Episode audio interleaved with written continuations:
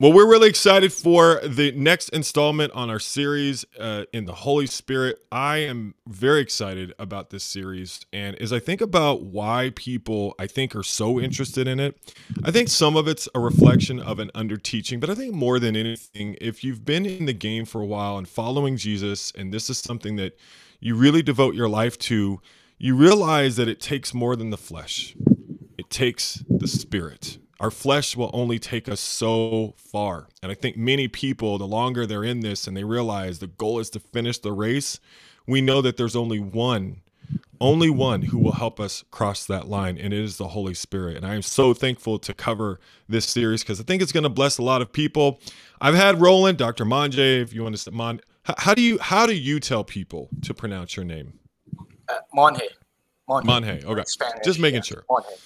Um, I've I've had you on before. I'm so excited to have you. Uh, real quickly, he was my uh, first and second semester Hebrew teacher.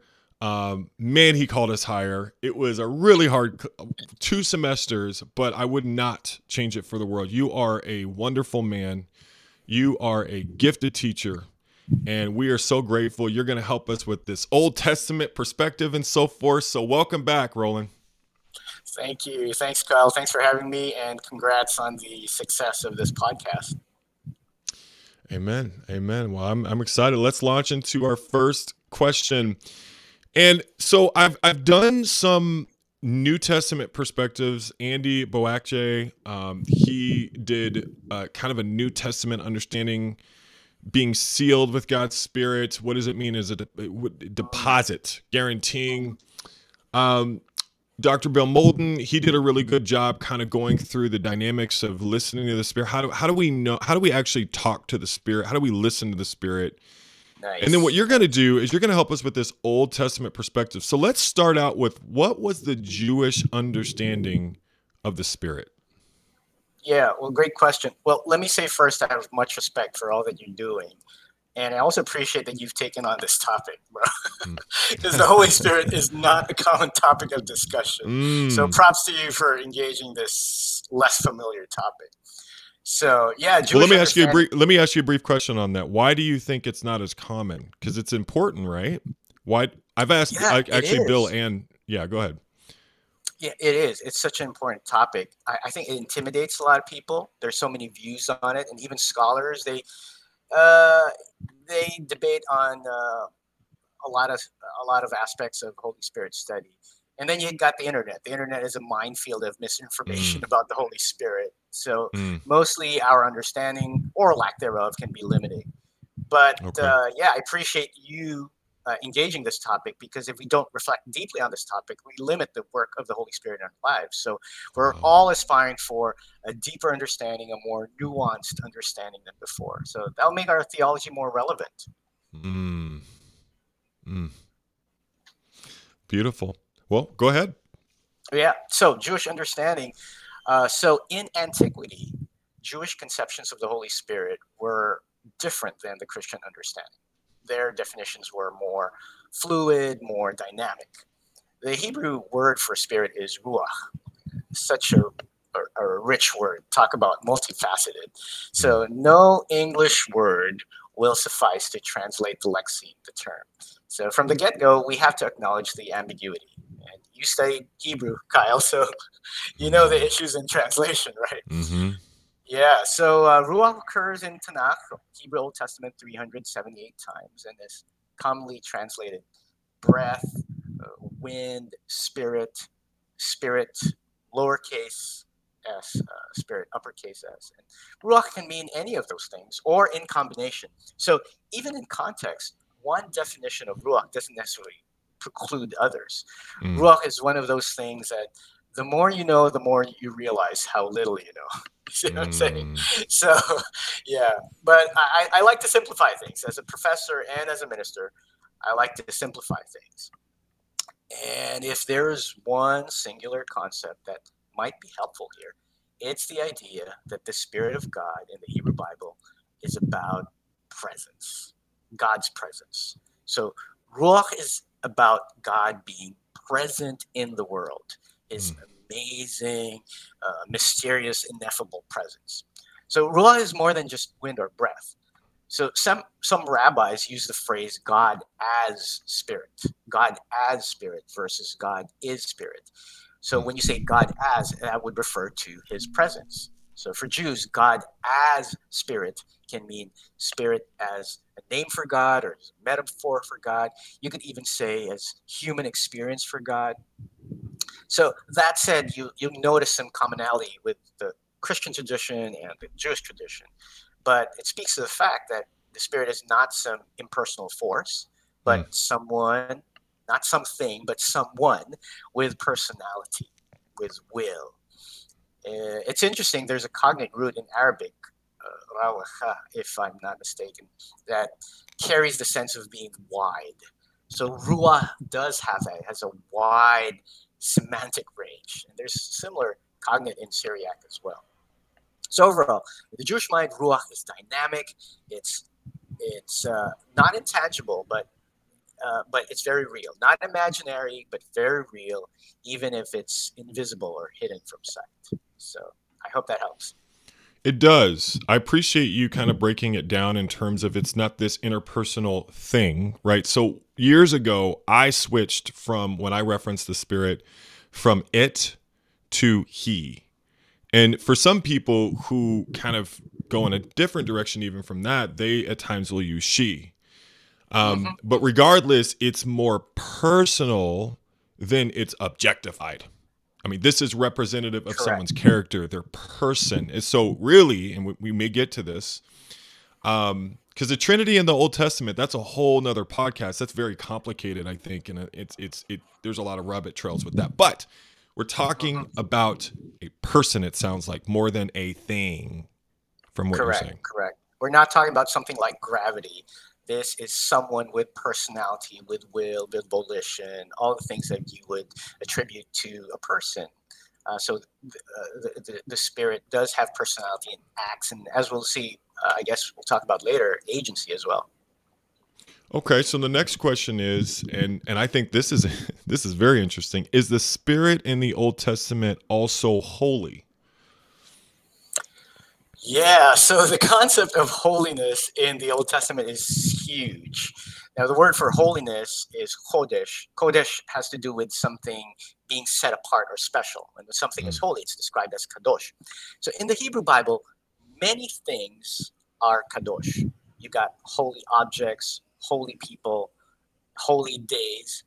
But when it comes to Holy Spirit, now to get that English phrase, you have to have ruach and kodesh or kadash in opposition, right? So holy and spirit. And there are only two passages in the Hebrew Bible that have that combination.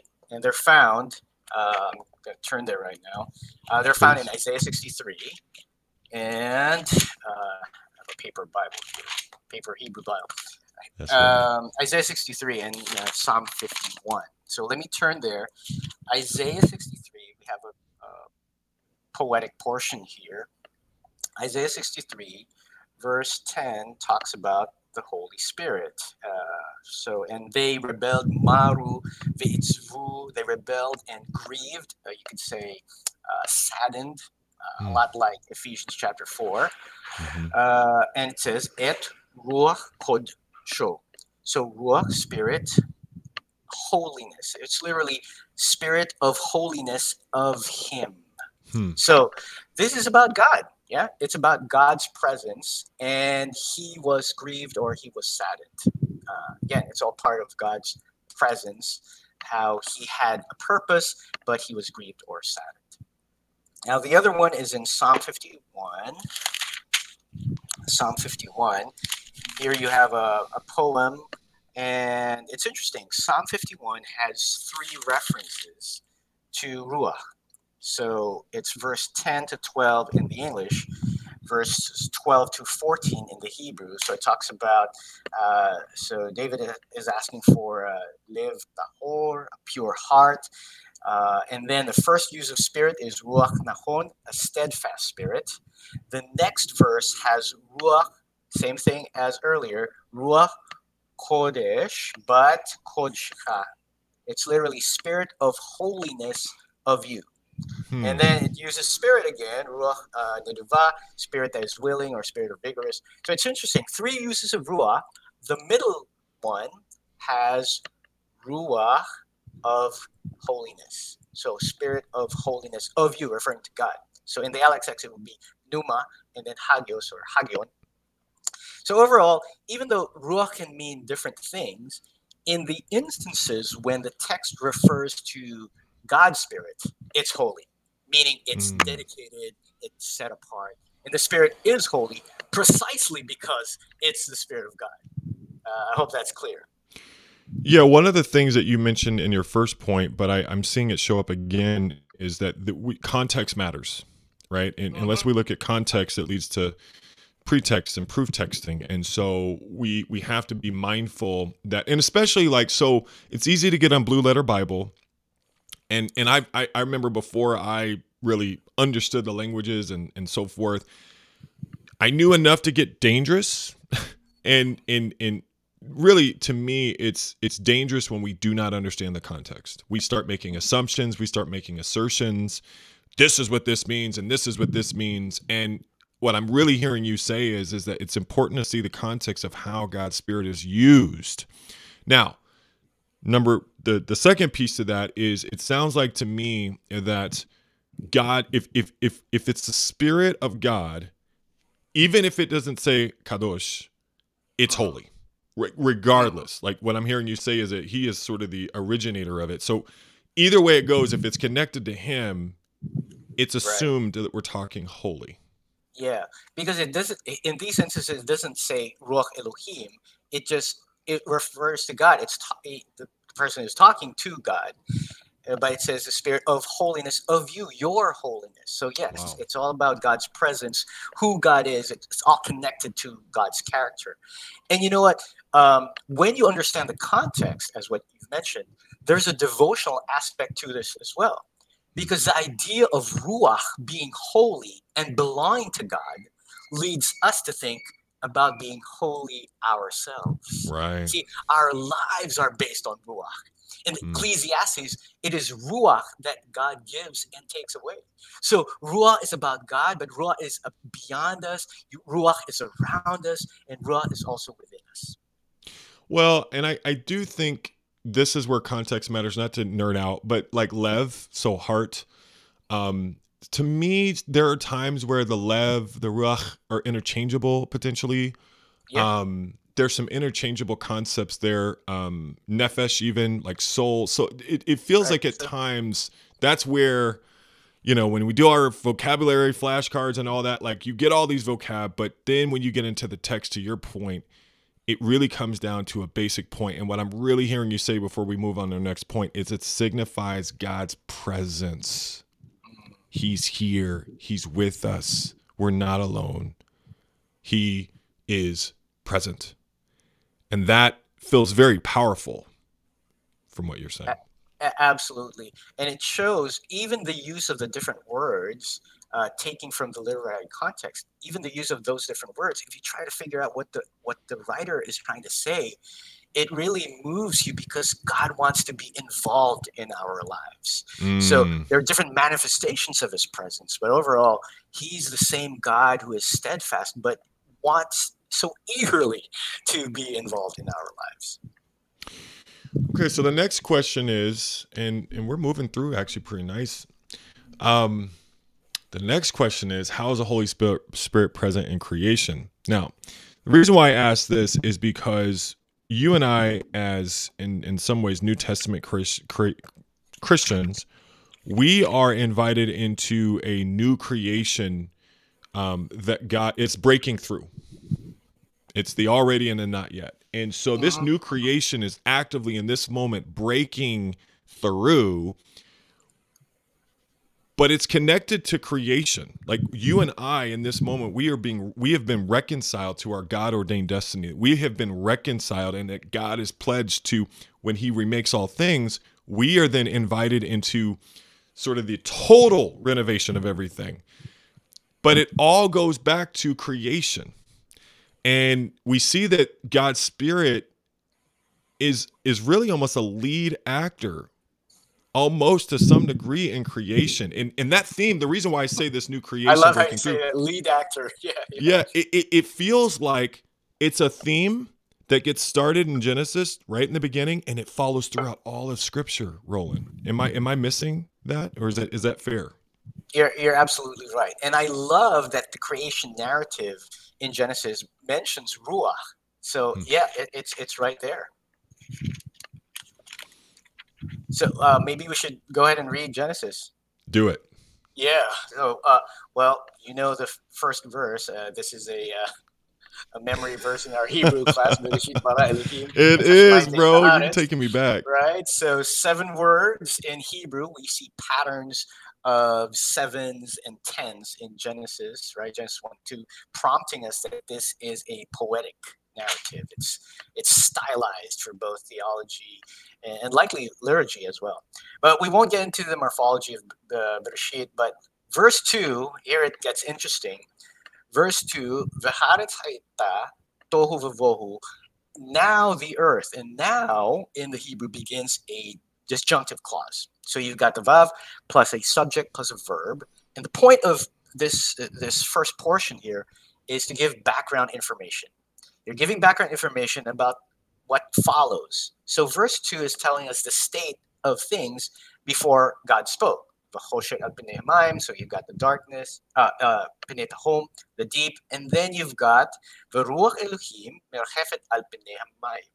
So Ruach Elohim, Spirit of God, hovering over the surface of the waters. But before the Spirit of God is mentioned, you've got a description of the earth and you description of darkness.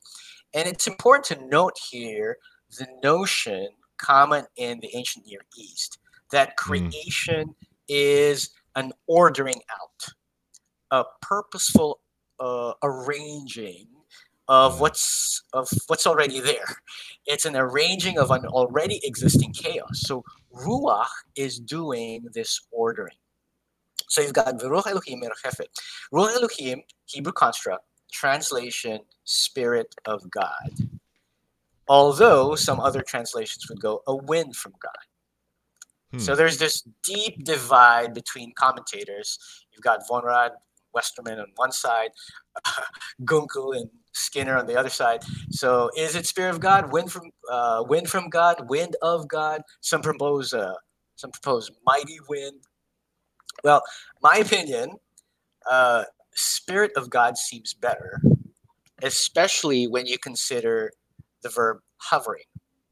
Mhm. a participle, it's a Hebrew participle, not best suited to describe the blowing of a wind. So I think some stronger manifestation of God or reference to God is the subject here. But it could be both. And if I could digress a bit, modern readers feel that they have to choose one precise definition of the Hebrew, Mm, which precludes others. mhm. But the ancient Hebrew readers were comfortable with a dynamic definition, like I mentioned earlier, which is why I like to simply connect this with presence. Spirit, Spirit of God is about God's presence. This is God's creative presence, an ordering presence, if you will. So I, I would say, yeah, it could be both spirit and wind. Does that make sense? It does. It it really does. I remember when after I took your class, I had a Pentateuch class that I took, and um, one of the things we had to do was really understand the backdrop of what we're seeing this set in the ancient Near East. We had to read the Enuma Elish and Tiamat Marduk, and, and we Oh, had to yeah. compare it.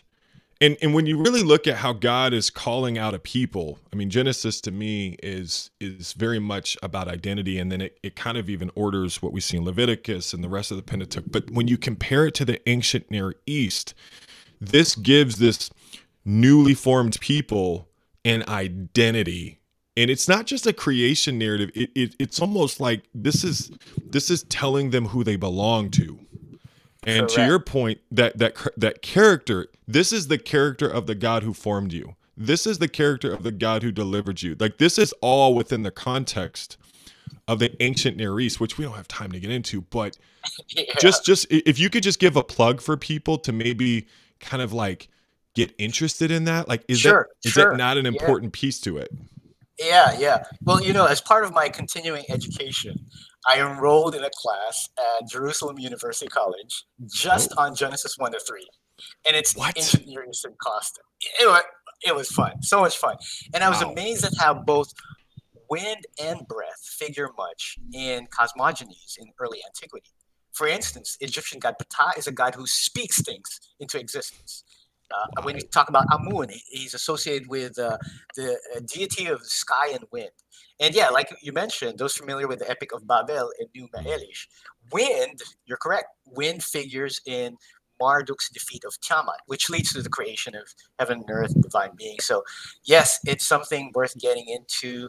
Um, yeah, I like to nerd out with. Yeah, man, that's fine. We got to have a yeah. nerd out episode. This is this is Yeah. that for all the geeks who are interested in all the like. So okay, so Holy Spirit present creation. Yeah, we, we got to get back to what the Holy Spirit does Yes. at some point. Yeah. Uh, yeah, so the Holy Spirit is hovering. Uh, and uh, I mentioned earlier the participle that is used. Interestingly, it's feminine. The participle used here is feminine, "merchefet al pnei hamayim," because ruah can take on feminine and masculine verbs. It's common gender, but much more in, in feminine. And here's something Hmm. cool. In Deuteronomy 32, God is likened to a nesher, an eagle, that stirs up its nest and hovers. So it's hovering, same root, brachaf, hovering over its young. And it's a wonderful picture of protecting, you know, preparing the nest. And there's a cognate in Syriac, uh, that can mean to brood over or to incubate. Hmm. But anyway, all of this is a compelling image of God's supervision. And you find it in Genesis and Deuteronomy, both at the beginning of the Pentateuch and at the end as well. Whoa. So, with regard to the Spirit, there's presence, there's there's supervision, intentionality in this work of ordering from chaos. The Spirit is right there in the middle of it, working to, uh, you could say, subdue formlessness or disorder. Mm. It's a beautiful picture. It is, and that's the Lord. I mean, to me, New Testament perspective, that's the lordship, right? He orders the chaos, the cosmos. This cosmic reconciliation that you and I are invited into goes back to what we see here. There is this absolute chaos going on, and there's only one who can bring order to it. And Right. God invites us into that order. And then we see the rest of the Pentateuch sort of structure around the order that's been created. And it starts with God's Spirit. What I love about what you're saying, and I, I like to bring it back to relational, it's not just academic. We're talking about someone who deeply cares for humankind. We're talking about someone who has set his spirit, the affections of his spirit is set on us. And I think that's quite powerful. Even the analogy you just gave about the the eagle and and the protection, and I even think about Jesus, how he, you know, he's like a, a hen, you know, longing to sort of uh, coddle his chicks. Let's let's protect, and so it just feels like part of what you're getting at is the Holy Spirit in terms of human beings. The Holy Spirit has a, a desire to protect, to nourish. That's the word I'm looking for. To nourish us. Is that is that fair? Yeah, yeah. And if you look at the order, if you look at the order, so you you've got preparation and then presentation of the chaos, and Mm. then God speaks. Hmm. It's the same thing that happens when a person becomes a Christian. You see your present state, and then the Spirit ready, wanting to activate you, your life to to move you, and then you've got God speaking through His Word, right? Mhm. and then you become a new creation. So Genesis is is is, is actually uh, an outline, if you will, an Mm. outline of what happens to a person when they uh, engage with the Holy Spirit and become a Christian and live a life according to the leading of the Holy Spirit. Your summary on that was in- incredible. Wow, I that blows me away. I I I hadn't looked at it that way before. That is oh, that is so rich and helpful. Yeah, because Um, God speaks in verse three, right after the mention of this Holy Spirit, uh, of the Spirit. God speaks, and that's when the word comes in. So it all ties in. I, I think it's it's lovely how everything just ties in. The next question is what does it mean when the spirit came upon various characters throughout the Old Testament? I think if there's anything in terms of the Old Testament that confuses people when it comes to the Holy Spirit, it's it and, and I remember when I was a young Christian, it was like, well, the spirit came on. It did not dwell inside. It did not dwell, it did not inhabit this person. It came upon them. And that's what's different about the New Testament, all this. But in the Old Testament, you see the Holy the Spirit come on characters like Samson and Saul and whoever who are like I don't know. I don't want to say sketchy, but like sometimes it feels like the spirit comes on sketchy people. that. But at times can be, you know, a sketchy character. But I, I just am kind of interested in where you're going to go with this. So go ahead.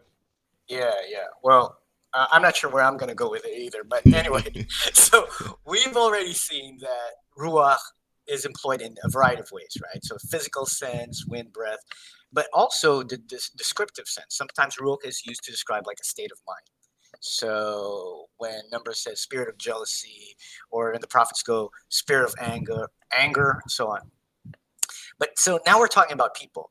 Now, in relation to people, the spirit doesn't always come upon or rest on someone. Hmm. So I've been trying to wrap my head around this. The spirit doesn't always come upon or rest on someone. If we were to describe the agency of Ruah in the Old Testament, it has to do with senses, strength, and skills. Senses, hmm. strength, and skills. Senses like faculties, feelings, and then strength and skills. But then, particularly, when the narrative says the Spirit came upon or rushed upon someone, the underlying Hebrew is usually some permutation of a preposition and a verb. The preposition is usually al, and the verb, typically salah, which has to do with succeeding or causing them to do something. So the rush or being overtaken. And the effect is just what you mentioned. So Samson becomes powerful. Gideon and Othniel, they gain confidence in leadership. Saul, you mentioned Saul, he prophesies. So that's the language used. But if you're asking what it means, I would say, yes, it points to a greater purpose. In a nutshell, I would say the purpose is empowerment. Mm. Empowerment. So in the narratives, Ruach empowers key people, especially when you check out the expression Ruach Elohim, Spirit of God. It shows in the context of empowering leaders. So Saul, we already mentioned, I think eight references to him. He's important because he's the first Israelite king. And then craftsmen for the tabernacle setup. Again, very important juncture in Israel's history, Bezalel Oholiab, elders, and then prophets, Azariah, Ezekiel, Zechariah. So there's a sense of the spirit moving so that more people are, are empowered. I think of the elders, for example. The elders are empowered by the spirit that had rested on Moses. Elijah is empowered by the Ruach that enabled Elijah. And so, uh, again, when we say that spirit is coming on, resting upon, uh, it's to usually to empower them. Now, to your point uh, about the character of these these people, you're, you're, you're right. Many of these leaders were not the best models of how to lead. And so it gives us a sense that Ruah is doing something more. Mm. Ruah is actually, Ruah is pointing us to the future.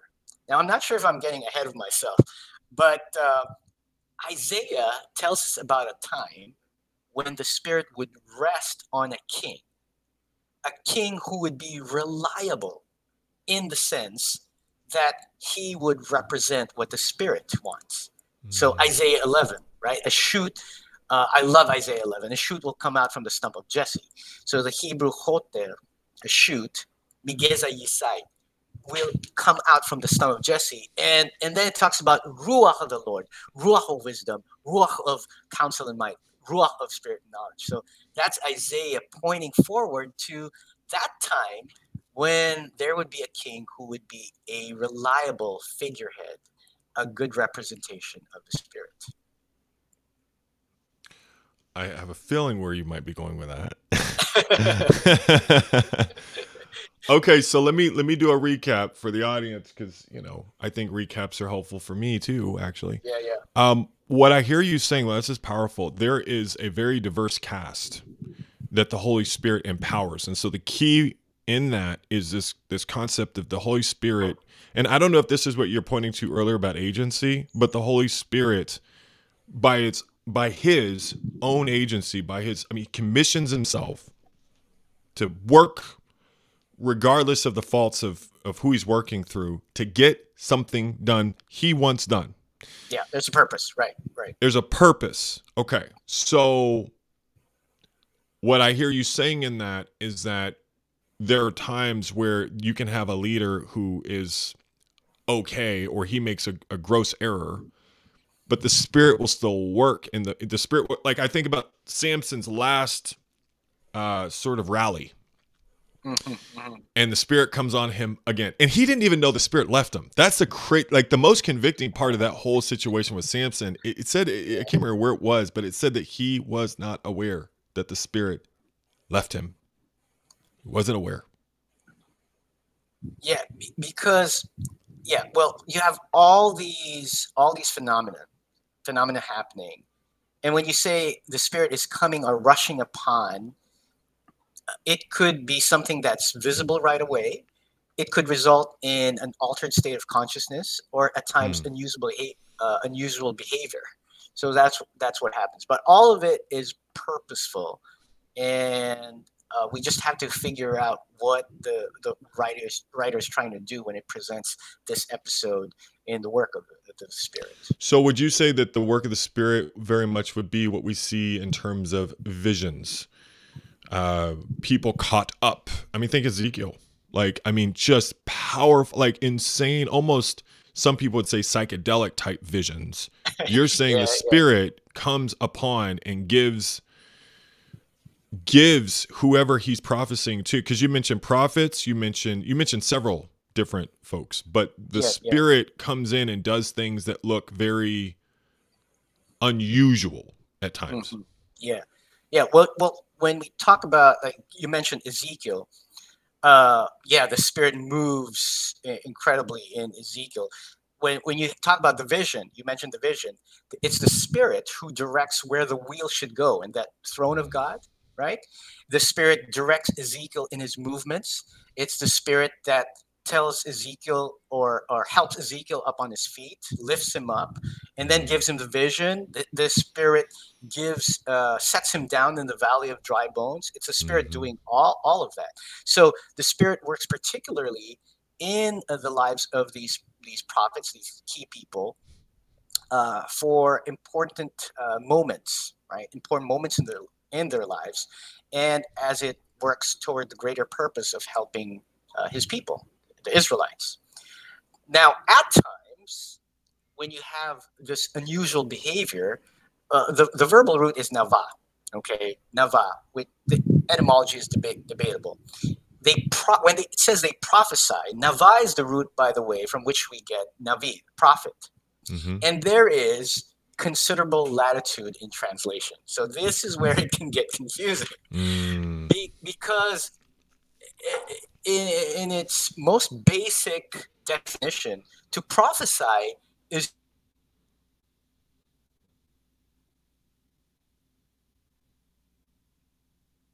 current issues. Now, sometimes, like um, a state of heightened emotion, and uh, like Saul, for for instance, in in in First Samuel ten, he was beyond himself, right? Maybe that he's speaking aloud, but the point is, there's overwhelming energy there, and it's true. Sometimes there are described self-transcending acts, mm. and you can tell that even in First Samuel that in the narrative, the narrative somewhat strains to find words adequate for what's going on. Uh, so we're not really sure, and that's why scholars debate this: what actually happened. But this is something I tell my students: majority of biblical references to Israel's prophetic ministry do not involve ecstatic experiences. Hmm. So they do happen, but since the basic definition of prophet is spokesperson, then we have to pay attention to the place of such ecstatic events in the narrative. Now, to be sure, the phenomenon is found generally throughout biblical literature. We find it in Greek literature, but yeah, these these occurrences, even though considered normal in the eyes of the Israelites, were not common. So again, majority of the biblical references to prophecy don't involve uh, these states of heightened emotion. So does that make sense? Yeah, yeah. Let's just stop for a moment and help people build a, a, a, a the, the, the term is a hermeneutic, right? It's a science of interpretation. It's it's how you go about reaching a theological conclusion. Not to get all fancy and everything, but a hermeneutic is a way, it's a frame. And it's mm. a way that it's it's a way that you get to your assertion. And it feels like if someone just picks up their New Testament and then they start seeing all these instances of the Spirit and so forth, they can come up with a theology of the Spirit that doesn't engage the Old Testament. I, I think that's that's part of why I'm having you on is because I actually want to engage this holistically. Mm. Now, and, and and and that's that's part of where I think prophecy comes in and and it works hand in hand. So let's talk about some Old Testament prophecies and then how in the New Testament we see that those sort of materialize. Yeah, yeah. I mean, you're right. It all ties in. Um, I think if we uh, if we backtrack a bit, we had already mentioned that the Holy Spirit is all about influence and empowerment, and we could call it um, maybe the experience, uh, the privilege of experiencing Ruach Elohim, right, uh, which is granted to certain people, and all of it is uh, under the rubric of empowerment. There's a sense that there's a higher purpose. Now, when it comes to prophecies, uh, we already mentioned that the Spirit points forward to the Messiah, and so that's that's a, like that's like a whole podcast by itself. the study of the how the Spirit moves uh, to point people to the Messiah. So, Spirit influence dovetails with the expectation of the messianic king. And so what what's exciting is the mess the Messiah's actions when when you look at the Messiah, you'll see that his actions derive solely from the spirit bestowed on him. So we're talking about Isaiah mm. 11, which I mentioned earlier, Isaiah 42, Isaiah 61, uh, which Jesus read in Luke chapter 4, right? The Spirit of the Lord is on me. So the Ruach is, is on me. So the Spirit's leading is focused quintessentially on this Messiah. And so I think that that lays the, the, the background or the backdrop for things. Ultimately, it's all going to point to Jesus. Yeah. So that's one. The other thing that uh, we draw uh, from in the Old Testament uh, has to do with empowerment because the Holy Spirit, if you observe his working, is expanding his influence. Like for Moses, you've got the Spirit resting on Moses and it's shared with the elders. The Spirit on Elijah is also the Spirit, the Ruach on Elijah. So it's a widening uh, scope, uh, uh, uh widening influence. But then the the vision is for all people, for mm. all people to be influenced. And since you mentioned Acts chapter 2, that is exactly the point of Joel chapter 2. Mm. You see, the hmm. prophets talk about the Spirit being poured out. And the verbs employed by the prophets uh, describe this image of a liquid being poured out. Ezekiel does that, uh, Joel does that, uh, Isaiah has emptied out. So, um, Acts chapter 2, Pentecost, does connect well, Peter does that. Peter connects Joel chapter 2 with Acts chapter 2. Peter quotes from Joel 2, and he says, I will pour my spirit on all people. It's literally all flesh in the Hebrew. Al kol hmm. basar. So Peter quotes from Joel 2. Well, well, it's Joel 2 in English, but Joel 3 in the Masoretic text. But there's that beautiful vision of the Spirit being influential for all people, all flesh. This actually ties in with Ezekiel 36 because the Spirit will now be in you. I will put my Spirit in you. That's what mm-hmm. Ezekiel says. All part of God's purpose, all part of God's timing. And the Pentecost event was crucial for that because John says in John 7:39, by this he meant the Spirit, and up to that time the Spirit had not been given, right? Because Jesus had not yet been glorified. So it's all part of God's timing and, and, and God's purpose. I love that you just uh, wrapped in Joel uh, in in Acts two, and I'm looking here in verse 17. It says, "In the last days, God says, I will pour out my Spirit on all people. Yep. Your yep. sons and daughters will prophesy. Your young men will see visions. We just talked about that. Your old men will dream dreams. Yeah. So you're saying this this is now materializing when when Peter now in Acts 2 when the day of Pentecost you're saying that and, and should we take that literally what Joel is prophesying here? Uh what do you mean? All people like So it says your sons and daughters will prophesy. Mm. It says your young men will see visions. Your old men will dream dreams. What is Joel getting at there? Yeah, yeah, yeah. That's debated in the um, in the original. Joel doesn't have much to say about not not a lot of exciting things to say except for judgment, right? What stands out in Joel is the is the judgment with the picture of the locusts. But here in this small tidbit, he says something about God's purpose widening for all people. And I think the main thing is that he's breaking these boundaries. So mm-hmm. it's not just men, men only, but men and women. It's not just the young, but young and old. So mm. all kinds of people. I think that's the that's the main point. All of them are going to come together. Uh, and that's going to happen because the intention of God is to put his spirit on all people. And I think this ties into something very relevant today, which is social justice, mm-hmm. right?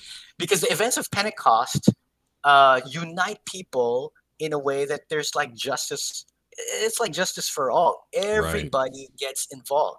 So first they speak in tongues in Acts, right? In Acts chapter two, they speak in tongues, meaning intelligible, intelligible languages. Folks from all over the Mediterranean who are strangers who would not normally talk to each other are able to hear the praiseworthy acts of God. So again, Joel is saying the boundaries, are, uh, the walls are being broken. No more uh, uh, uh, boundaries. And then, of course, they're baptized. They celebrate their new situation, and so these people start. They they share their homes, they share food, they share prayers, they share teaching, and it's all impacting society. So I think that's what Joel had in mind here uh, the ever widening influence of the Holy Spirit. And it ties in with the eschatological gifts of the Spirit, which are mentioned in Ezekiel. Okay, so this is interesting. Do the Dead Sea Scrolls have something to say on the Spirit? Oh man, I'm all ears on this one. Yeah, well, um, I, I I love it, this this this study. Well, the Dead Sea Scrolls give us a window, right? A window into how the Jews thought, into the different strands of Judaism approaching the first century. And those centuries before Christ, the so-called silent years, were anything but silent. So mm. this is hmm. something I teach in my class uh, in Second Temple Judaism. So I have here the uh, Dead Sea Scrolls in English. Okay, point the point point the uh, angle down a little bit. I want to see that again. Yeah. That's the whole thing. Oh wow. Yeah, wow. Sea Scrolls in English. That's thick. Yep. Yeah. So uh, I just want to read a sample here from okay. the community rule. So a century or so before Christ. These are the ways in the world for the enlightenment of the heart of man, so that the paths of true righteousness may be made straight the laws of God may be instilled in his heart a spirit of humility, patience, abundant charity, a spirit of mighty wisdom. Later on, it says a spirit of discernment. Um, uh, another part says he will refine for himself the human frame He will cleanse him of all wicked deeds with the spirit of holiness. He will shed upon him the spirit of truth. So, um, so that's just a sample from the community rule. So there are various uses of ruach in the Dead Sea Scrolls. I would say generally same uses as the Hebrew Bible, but more frequently the referent of ruach is the human spirit. So when ruach is used, it's often used to designate the self or a person's attitude. And all of those that I've, I've read are generally in the Hebrew genitive. It's trying to contrast, like when it says spirit of, spirit of, it's contrasting the spirit of truth versus spirit of blasphemy. You see that uh, in different places with with uh, with Hebrew or Jewish material uh, in the centuries leading up to Christ. Now, ruach in the Dead Sea Scrolls can also denote evil spirits and also the spirit of God. Sometimes it has the meaning of breath, and uh, well, far less frequently, wind. So if you put that all together, um, what what work is the spirit doing? So they mention spirit during creation, so they're big on that. Uh, 1QS does that. The Thanksgiving hymns do that. The spirit is also big with initiates. When a person wants to become part of the Qumran community, the spirit works. Mm. And I think, wow, that ties in with conversion, right? Mm-hmm. Uh, and then also there's that escal- uh, uh, there's a eschatology engaged as well. They also talk about the outpouring of the spirit during the end time. So the spirit works in all of those things. So largely the same as in the Hebrew Bible creation, uh, transformation, revealing things, redemption, building community. Uh, one thing though, both in the community rule and Hodayot, uh, 1QH, they seem concerned about protection from evil spirits, like mm. bad influence. Mm-hmm. So community rule is very big with this dualistic view. And it's almost like they're asking which kind of spirit is influencing a person. So, yeah, yeah. I, I, found that amusing uh, that uh, they would be concerned about that kind of protection, almost like asking which kind of ruach is influencing you. So, yeah. Let, let me ask a, a, a question that wasn't on the uh, on the list. One of the things in the Old Testament that I always have to just kind of sit with a little bit is when the Spirit of God is working and then when the angel of the Lord is working. And the reason why I say that is because there are times where I'm like, is that God or is that an angel? One of his executive angels, let's say an archangel. Mm-hmm. Um, and it feels like there are times where the spirit comes upon and then there's it's you think it's god but it's an angel of the lord this is a tangent i know but i've i've got a real scholar on the on the on the call here so i'm like okay um, in the Old Testament, I mean, in the New Testament, you don't see that. Mm-hmm. Not the same way, mm-hmm. but in the Old Testament, you do. Even with um, when Moses in Exodus three, I believe, when he's at the burning bush, that wasn't necessarily Adonai. That was the angel of the Lord, if I'm not mistaken. Mm-hmm. So that that's just kind of a, a sidebar. Just kind of wonder in the Old Testament, is there like an interchangeable thing going on between the angel of the Lord? And then at times God's Spirit? Yeah, that's that's a great question. Um, I well, there's a book that I would recommend. Yes. um, Michael Heiser has a book entitled Yes, and he just passed yeah. away, by the way. Yeah. Uh, yeah. So so anyway, he talks about this supernatural worldview of the Bible, and, and it all ties in. Yeah. So I think one of the best ways to understand malach, a messenger or angel, is that it all is under that uh, under all uh, under the concept of God's presence. Mm. So God will manifest himself in many ways, move according to his divine purposes, using all these agents. Uh, everything is um, everything is uh, you know at his disposal. So yeah, I would say yes. There's that um, uh, that that connection, but I would say that the spirit has a different um, has a different realm, uh, and that malach has to do with more specific instant, uh, instances. where God wants to uh, impact certain people. Mm. So I, I think this the, the sphere of influence of spirit is greater and that's more prevalent. Um, like I said earlier, for for empowerment. However, when God chooses to uh, use malak, then it's uh, for a specific uh, incident uh, for specific people only. Does that make sense? Yeah, it does. And and and I've I, I'm gonna get into his stuff a little more. I started kind of getting into it. Um, he passed away, I think, earlier this year sometime. But he has this uh, this concept of the divine council that I think mm-hmm. is worth noting because oh this is this is a whole nother podcast but when it says let us make man in our image a lot of people will say that's evidence of the holy spirit. I disagree.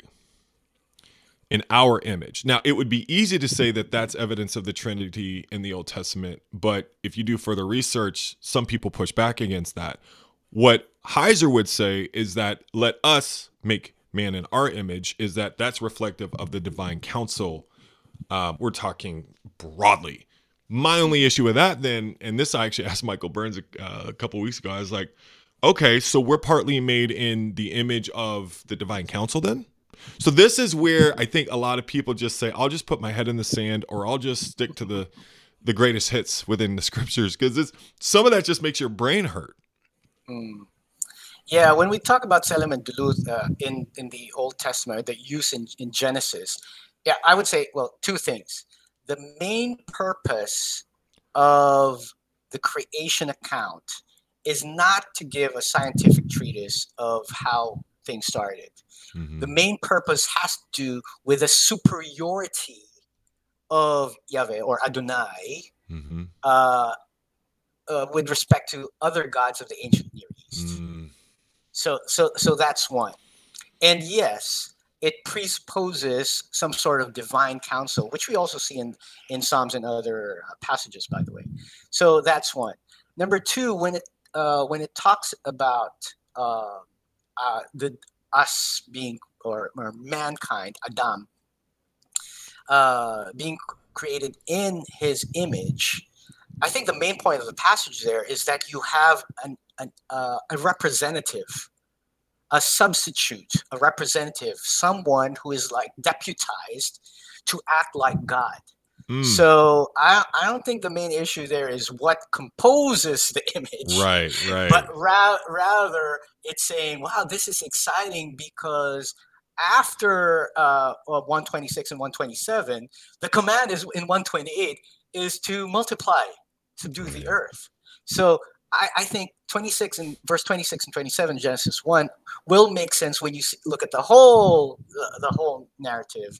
And that's what it's pointing to that God has uh, someone who's going to be his representative on earth. It's like uh, a, a, king having a, uh, a divine uh, representative or envoy or rep, um, someone that he sends on his behalf who's going to do his bidding who's reliable in that way. That is exactly the the answer that I, that's that's so good. Um, that's so helpful. And again, you get to the meat of it. You get to the crux of what's going on. Uh, real quickly, the there's an inscription, a tel, the, it's called the Telfic Telfik inscription that gets to what you're talking about, which is this idea that we are stand-ins for the king. There's different inscriptions, as you know, Tel Dan. I mean, we could go on and on. There's all kinds of inscriptions back then. But there's a particular inscription, the Tel Fekheriye inscription, that gets to what you're talking about, which is that uh, Salim and the Mut. So, so we are made in God's image and, and likeness. What does that mean? It's what you just said. That's it. We are stand ins for the king. We are representatives and we have been deputized. I, I love that idea, by the way. Um, you just got to it in like less than two minutes. Uh, so that's very helpful well, because I wish now, I could have said it better, but uh, yeah. No, no, no. So are you so saying many layers to it? you're saying that when it says "Let us make God in our image," you're not saying that that's evidence that passage is giving that's giving evidence to the Trinity, Trinity in that in that statement. Yeah, I, I think we Christianize some of these Genesis texts too much, mm-hmm. and we have to go back to what it was written for, and and and and you have to understand, it was a tumultuous time in in Israel's history when these texts were were being written. So it was uh, after t- we're, we're talking about the time of the monarchy onwards so the, the divided monarchy onwards to the exile. So yeah, you have to understand what was going on in their mind, and so it leads to leads us to think of the greater purpose and the message that they had. There is actually a kerygma in in the in in uh, in the Hebrew text. Mm. Uh, so we have to keep those things in mind when we're reading the Hebrew text, avoiding reading Christian concepts into uh, the text because that's not how they would have read it and and and they were prophesying and looking forward but within the context of what only had happened then. And and i i love that you're saying that we can christianize. I think that that's a really helpful term by the way. Um, is there anything you want to say about any books projects stuff you've got coming down? I, I want people to know you and i want people to know what you offer because you offer a lot. Okay well well with regard to books if you are uh, if you are someone who wants to study out Genesis uh, and um, uh, well, Robert Hiebert has a, a series on Genesis uh, through the Society of Biblical Literature.